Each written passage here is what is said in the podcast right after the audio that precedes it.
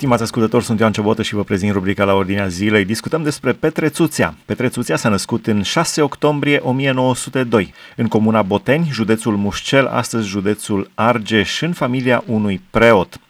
A murit la vârsta de 89 de ani, în anul 1991. A apucat să prindă Revoluția. Înainte de Revoluție, scrierile lui nu au fost publicate. Petre Țuțe a fost eseist, filozof, economist, om politic și membru al mișcării legionare. A fost supranumit un Socrate al românilor datorită preocupărilor filozofice și rolului educativ pe care l-a asumat prin exemplul său personal în orice circunstanțe, chiar și în închisoare, scrie descoperă.ro. Din cauza persecuției a publicat foarte puțin înainte de 1989, însă imediat după prăbușirea regimului comunist, scrierile și interviurile sale au început să fie difuzate. Spunea Petre Țuțea, filozoful care a suferit 13 uh, ani în temniță pentru un popor de idioți, așa se exprima Țuțea. Stăm de vorbă despre Petre Țuțea împreună cu pastorul Ghiță Mocan. Cum l-ați descrie pe Țuțea în uh, câteva cuvinte? Dacă ar fi să-l descriu pe Petre Țuțea, l-aș descrie printr-unul dintre aforismele lui preferate. Ascultați-l. Creștinismul înseamnă trei lucruri înseamnă să crezi ceea ce nu e de crezut, că Dumnezeu s-a făcut om. Să speri ceea ce nu e de sperat, că după viața aceasta mai urmează o viață, ceea ce e veșnică. Și să iubești ceea ce nu e de iubit, adică omul. Vă mărturisesc acesta, această zicere, acest frumos aforism al lui Petre Țuția, mi-a rămas în minte încă din vremea studenției, și uneori îl rostesc în diferite circunstanțe și el este atât de actual, atât de, profu- atât de profund. Este unul dintre sutele de aforisme. Așa cum știu mulți dintre români, cititorii români, um, există o carte care colecționează aforismele lui, 322 de vorbe înțelepte a lui Petre Țuțea. Deci, um, așa l-aș descrie ca pe un om care crede ceea ce nu e de crezut, speră ceea ce nu e de sperat și iubește ceea ce nu e de iubit. Asta ne-a arătat de-a lungul tumultoasei sale vieți.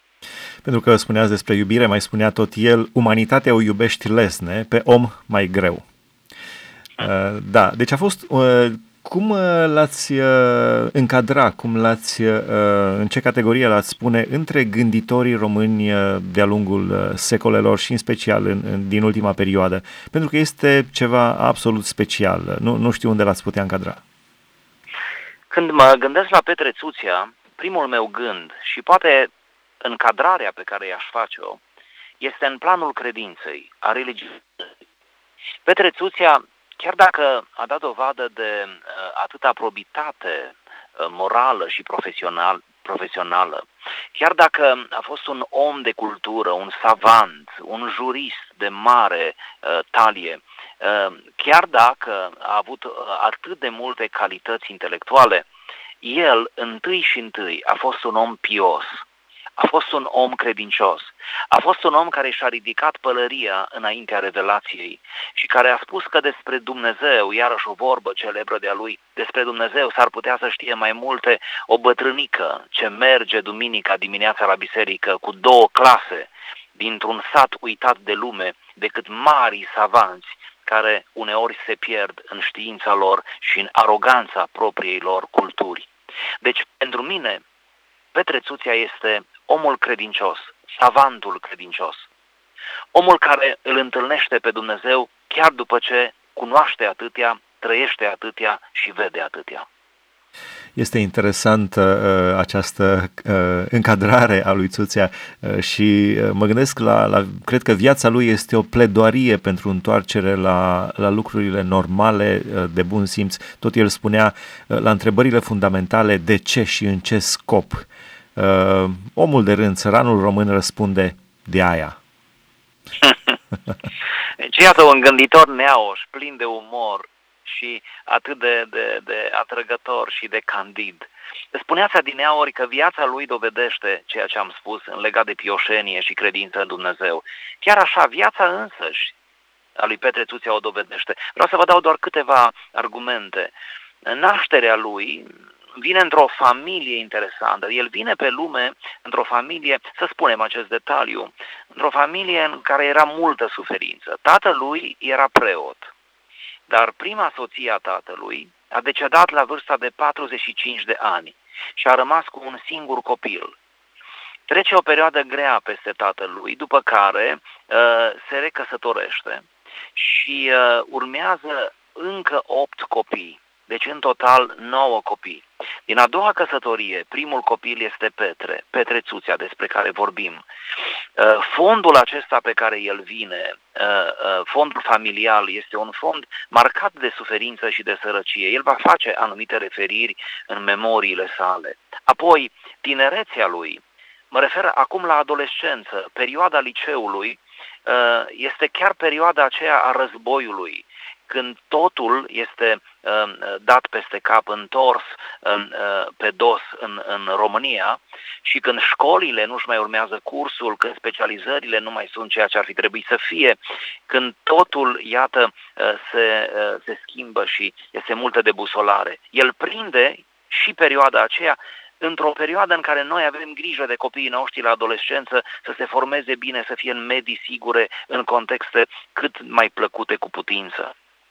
Să nu uităm că tinerețea îi este marcată după ce se afirmă, după ce studiază dreptul la nivel de licență și de doctorat la Universitatea din Cluj, după ce, fiind un adept al mișcării legionare, cum deja spuneați, uh, este propulsat la stadiu de ministru, la oficiul de ministru, uh, nu trece multă vreme și, uh, cum știm, regimul legionar, mișcarea legionară intră în, în contradicție nu, cu noua putere și ajunge să fie arestat. Sigur, prima arestare este pentru puțină vreme, dar oricum, deja încă de, de tânăr, preia oarecum sau uh, resimte această confruntare frontală cu autoritatea represivă. Ca să nu mai spunem anul 1948 când intră în temniță și când cu o mică perioadă de întrerupere rămâne în temnițele comuniste până în anul 1964, când odată cu celebra gratiere este și el eliberat. Deci, iată elemente interesante, existențiale, care n-au făcut altceva decât să îl apropie pe Petrețuția de Dumnezeu, care să confirme fie și indirect că Dumnezeu este alături de omul sincer, căutător, pios. De ce spune el, am suferit 13 ani în temniță pentru un popor de idioți? Din dispreț, din furie, din, din, din ce cauză afirmă acest lucru? Ultimele interviuri ale lui în libertate, în anul 90-91, pe care i le-a acordat, cum știm, lui Gabriel Liceanu. Gabriel Liceanu chiar l-a pus într-o polemică interesantă uh, cu Emil Cior, se știa și uh, exista o simpatie reciprocă profundă între ei. Dar ce vreau să spun, în ultimele interviuri uh, uh, apare în mod pregnant această revoltă. E o revoltă tipică uh, omului care Uh, privește spre neamul lui și nu este foarte încântat de ceea ce vede. Este o revoltă cioraniană, chiar și la Petrețuția, deși mult mai îndulcită și așezată sub semnul și înțelesul creștinesc al suferinței, dar totuși este o revoltă. O revoltă legitimă, pentru că prea a fost trădat de-a lungul vieții, pentru că prea a suferit uh, și prea și-au bătut joc de el la propriu și la figurat oameni mult sub nivelul lui oameni care uh, uh, pur și simplu au fost ridicați din rândul maselor, cum făcea comunismul, nu? și care nu știau nimic, care nu înțelegeau nimic și uh, pentru el să înțelegem revolta. Pentru el România este o adunătură de idioți în sensul că o țară care, care pur și simplu s-a lăsat uh, condusă și călcată în picioare de o uh, haită de oameni care s-au dezumanizat de fapt. Nici nu mai meritau poate să li se spună oameni. Dar pe fondul acesta al revoltei aș vrea să menționez din nou, Petre Țuția se salvează prin credință, credința puternică în Dumnezeu.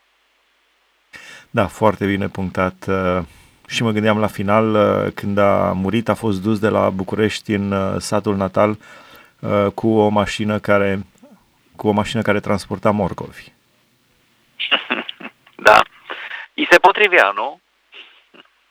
I se da, potrivea stilului da. lui și Uh, felul lui de a fi, da, atât de candid și de neaoș, uh, cum, uh, iată, vorbesc despre el acum, scrierile și aforismele care ne-au rămas și care ne produc atâta, atâta bucurie și ne înțelepțesc, aș spune.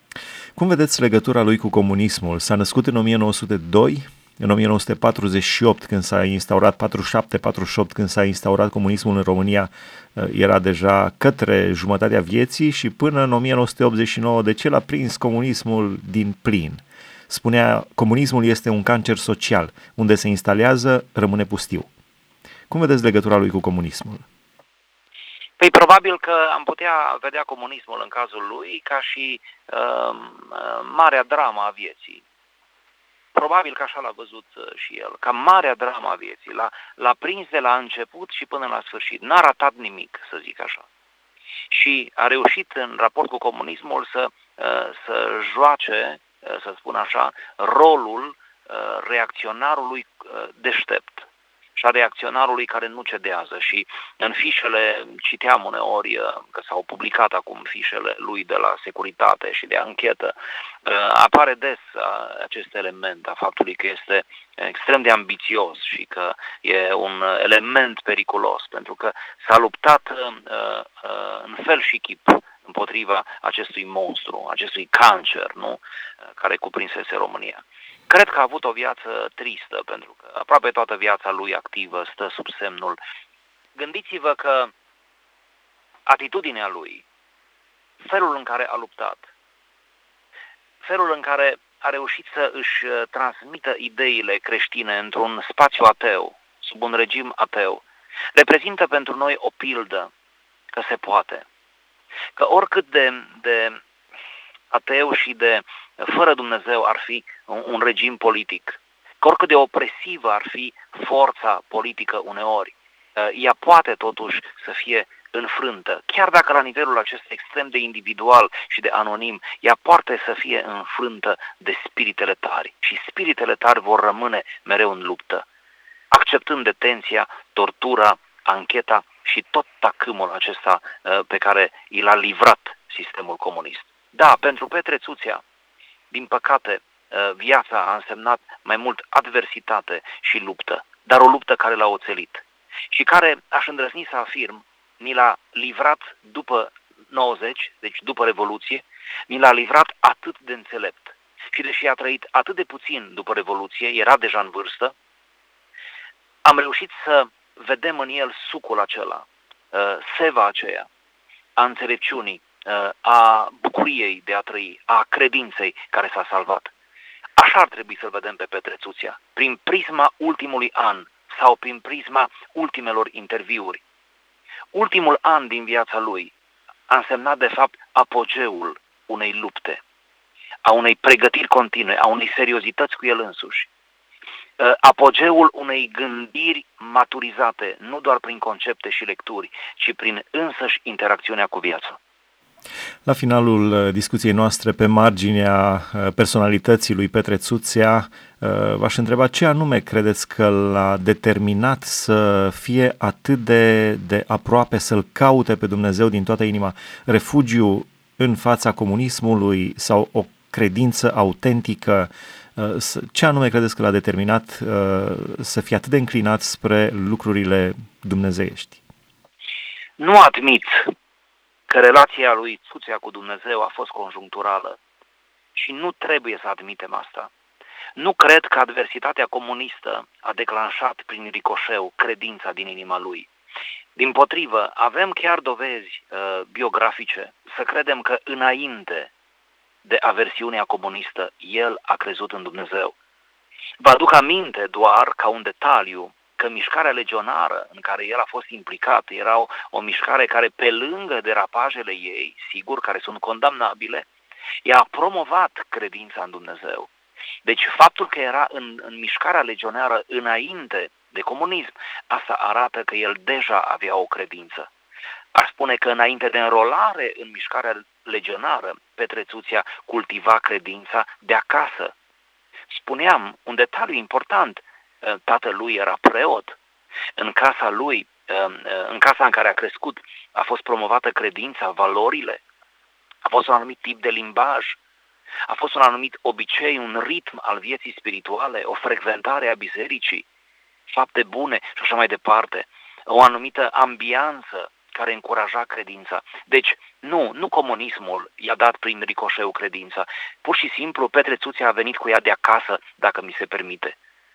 Oarecum biserica lui, prima biserică a fost acasă și apoi a căutat mereu noi și noi contexte în care să se închine, să se apropie de Dumnezeu. Ce putem spune este că, într-adevăr, comunismul i-a oțelit credința. Asta e adevărat. Comunismul l-a ajutat să devină mai profund, chiar dacă în mod indirect. Comunismul i-a arătat prin hidoșenia lui un Dumnezeu mai frumos, un Dumnezeu mai gentil, un Dumnezeu mai înalt și suveran deasupra istoriei. Un ultim aspect pe care aș vrea să-l mai discutăm, uh, ce putem învăța de la Petrețuția în general și, în special, ce putem învăța de la Petrețuția în contextul prigoanei. Uh, s-ar putea să urmeze prigoană și s-ar putea să nu fie foarte departe. Uh, el a rezistat din 48 în 89 peste 40 de ani chiar dacă a fost și în închisoare și a fost prigonit. Deci ce putem învăța de la Petrețuția în general și în contextul unei posibile prigoane? Primul lucru, să învățăm să ne consolidăm bine concepțiile și principiile. Să învățăm să credem bine, să credem solid. Să învățăm așadar să fim stabili. Ăsta ar fi primul lucru. Stabilitatea înseamnă foarte mult, mai ales în bătaia vânturilor istoriei.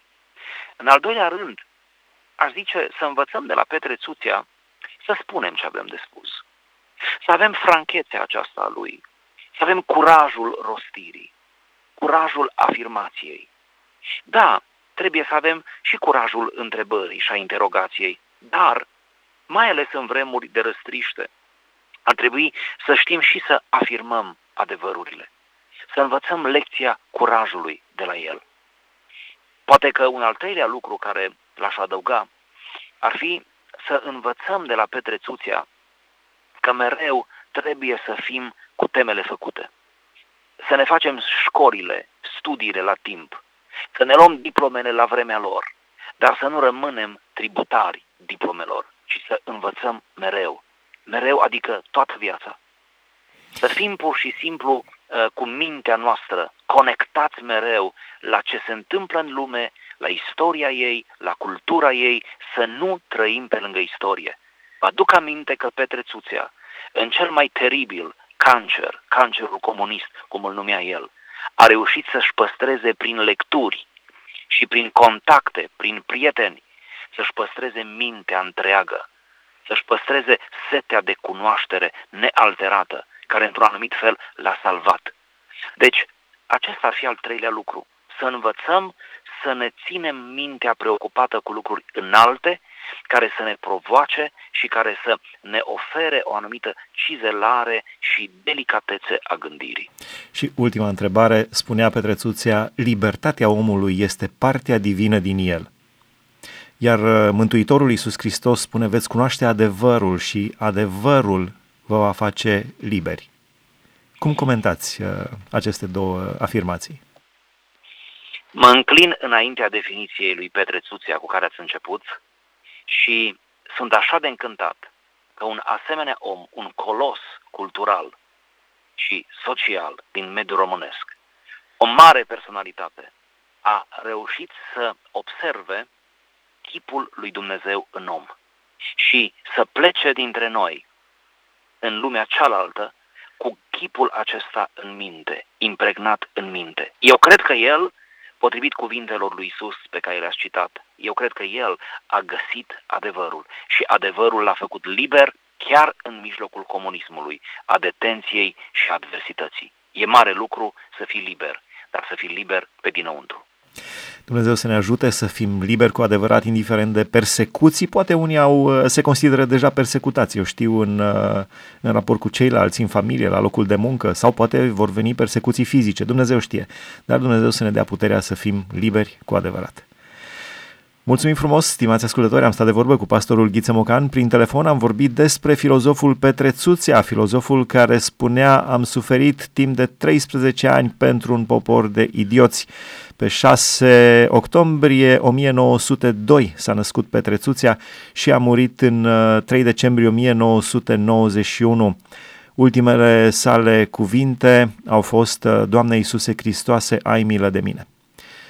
cu uh, aceste cuvinte nu sunt ultimele noastre cuvinte, nu știm dacă sunt, s-ar putea să nu fie ultimele noastre cuvinte, dar cu aceste cuvinte închei uh, rubrica de astăzi. Doamne Iisuse Hristoase, ai milă de noi! Sunt Ioan Ciobotă, vă mulțumesc pentru atenție, Dumnezeu să vă binecuvânteze!